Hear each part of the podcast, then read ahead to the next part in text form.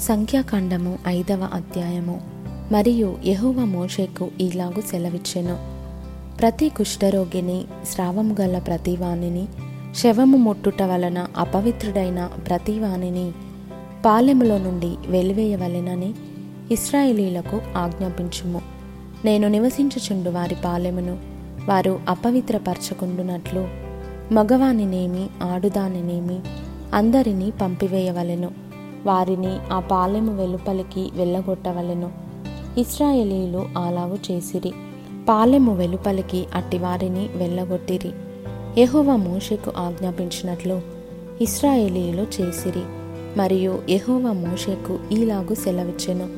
నీవు ఇస్రాయేలీలతో పురుషుడు గాని స్త్రీ గాని యహోవ మీద తిరగబడి మనుషులు చేయు పాపములలో దేనినైనను చేసి అపరాధులగునప్పుడు వారు తాము చేసిన పాపమును ఒప్పుకొనవలెను. మరియు వారు తమ అపరాధము వలని నష్టమును సరిగా నిచ్చుకొని దానిలో ఐదవ వంతు దానితో కలిపి ఎవనికి విరోధముగా ఆ అపరాధము చేసిరో వానికిచ్చుకొనవలెను. ఆ అపరాధ నష్టమును తీసుకొనుటకు ఆ మనుషునికి రక్త సంబంధి లేని ఎడల యహోవాకు చెల్లింపవలసిన అపరాధ నష్టమును యాజకుడు వాని నిమిత్తము ప్రాయశ్చిత్తము చేయుటకై అర్పించిన ప్రాయశ్చిత్తార్థమైన పొట్టేలును యాజకుని వగును. ఇస్రాయేలీలు యాజకునికి తెచ్చు ప్రతిష్ఠితమైన వాటన్నిటిలో ప్రతిష్ఠింపబడిన ప్రతి వస్తువు యాజకుని వగును.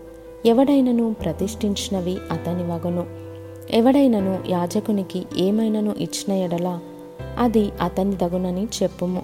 యహోవా మోషకు ఇలాగు సెలవిచ్చెను. నీవు ఇస్రాయేలీలతో ఇట్లనము. ఒకని భార్య త్రోవ తప్పి వానికి ద్రోహము చేసిన ఎడల.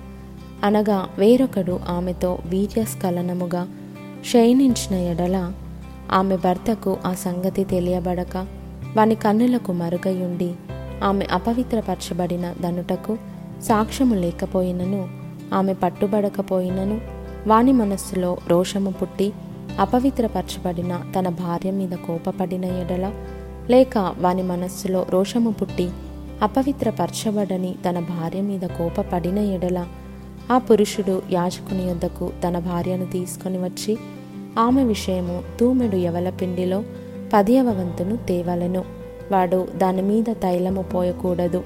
దాని మీద సాంబ్రాణి వేయకూడదు. ఏలయనగా అది రోష విషయమైన నైవేద్యము. అనగా దోషమును జ్ఞాపకము చేయుటకై జ్ఞాపకార్థమైన నైవేద్యము. అప్పుడు యాజకుడు ఆమెను దగ్గరికి తీసుకొని వచ్చి యహోవ సన్నిధిని ఆమెను నిలువబెట్టవలెను. తరువాత యాజకుడు మంటికుండతో పరిశుద్ధమైన నీళ్ళు తీసుకొనవలెను. మరియు యాజకుడు మందిరములో నేలనున్న ధూళి కొంచెము తీసుకొని ఆ నీళ్ళలో వేయవలెను. తరువాత యాజకుడు యహోవ సన్నిధిని ఆ స్త్రీని నిలువబెట్టి ఆ స్త్రీ తల ముసుకును తీసి రోష విషయమైన నైవేద్యమును అనగా ఆ జ్ఞాపకార్థమైన నైవేద్యమును ఆమె చేతులలో ఉంచవలెను. శాపము పొందించు చేదు నీళ్ళు యాజకుని చేతిలో ఉండవలెను. అప్పుడు యాజకుడు ఆ స్త్రీ చేత ప్రమాణము చేయించి ఆమెతో చెప్పవలసినదేమనగా ఏ పురుషుడును నీతో శయనింపని ఎడలను నీవు నీ భర్తకు అధీనురాలవైనప్పుడు నీవు తప్పిపోయి అపవిత్రమైన కార్యము చేయకపోయిన ఎడలను? శాపము కలుగజేయు ఈ చేదు నీళ్ళ నుండి నిర్దోషివి కమ్ము. నీవు నీ భర్తకు అధీనురాలవైనప్పుడు నీవు త్రోవ తప్పి అపవిత్రపరచబడిన ఎడల. అనగా నీ భర్తకు మారుగా వేరొక పురుషుడు నీతో కూటమి చేసిన ఎడల. యహోవా నీ నడుము పడునట్లును నీ కడుపు ఉబ్బునట్లును చేయుట వలన యహోవా నీ జనుల మధ్యను నిన్ను శబదమునకును ప్రమాణమునకును ఆస్పదముగా చేయుగాక. శాపము కలుగజేయు ఈ నీళ్ళు నీ కడుపు ఉబ్బునట్లును నీ నడుము పడునట్లును చేయుటకు నీ కడుపులోనికి పోవునని చెప్పి యాజకుడు ఆ స్త్రీ చేత శపథ ప్రమాణము చేయించిన తర్వాత ఆ స్త్రీ ఆమెన్ అని చెప్పవలెను. తరువాత యాజకుడు పత్రము మీద ఆ శపథములను వ్రాసి ఆ చేదు నీళ్ళతో వాటిని తొడిచి శాపము కలుగజేయు ఆ చేదు నీళ్ళను ఆ స్త్రీకి త్రాగింపవలెను. శాపము కలుగజేయు ఆ నీళ్ళు ఆమెలోనికి చేదు పుట్టించును. మరియు యాజకుడు ఆ స్త్రీ చేతి నుండి దోష విషయమైన ఆ నైవేద్యమును తీసుకొని యహోవ సన్నిధిని ఆ నైవేద్యమును అల్లాడించి బలిపీఠమునొద్దకు దాన్ని తేవలెను.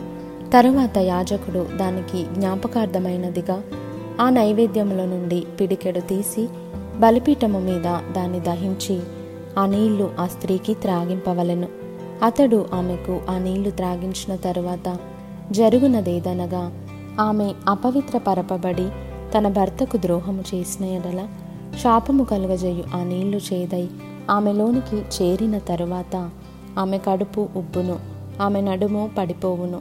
ఆ స్త్రీ తన జనుల మధ్య శాపమునకు ఆస్పదముగా నుండును.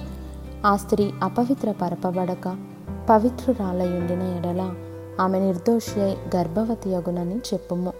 రోషము విషయమైన విధి ఇదే. ఏ స్త్రీ అయినను తన భర్త ఆధీనములోనున్నప్పుడు త్రోవ తప్పి అపవిత్రపడిన ఎడలనేమి? లేక వానికి రోషము పుట్టి తన భార్య మీద కోపపడిన ఎడలనేమి? వాడు యహోవ సన్నిధిని ఆ స్త్రీని నిలువబెట్టినప్పుడు యాజకుడు ఆమె ఎడల సమస్తము విధి చొప్పున చేయవలెను. అప్పుడు ఆ పురుషుడు నిర్దోష్యగును ఆ స్త్రీ తాను చేసిన దోషమును భరింపవలెను.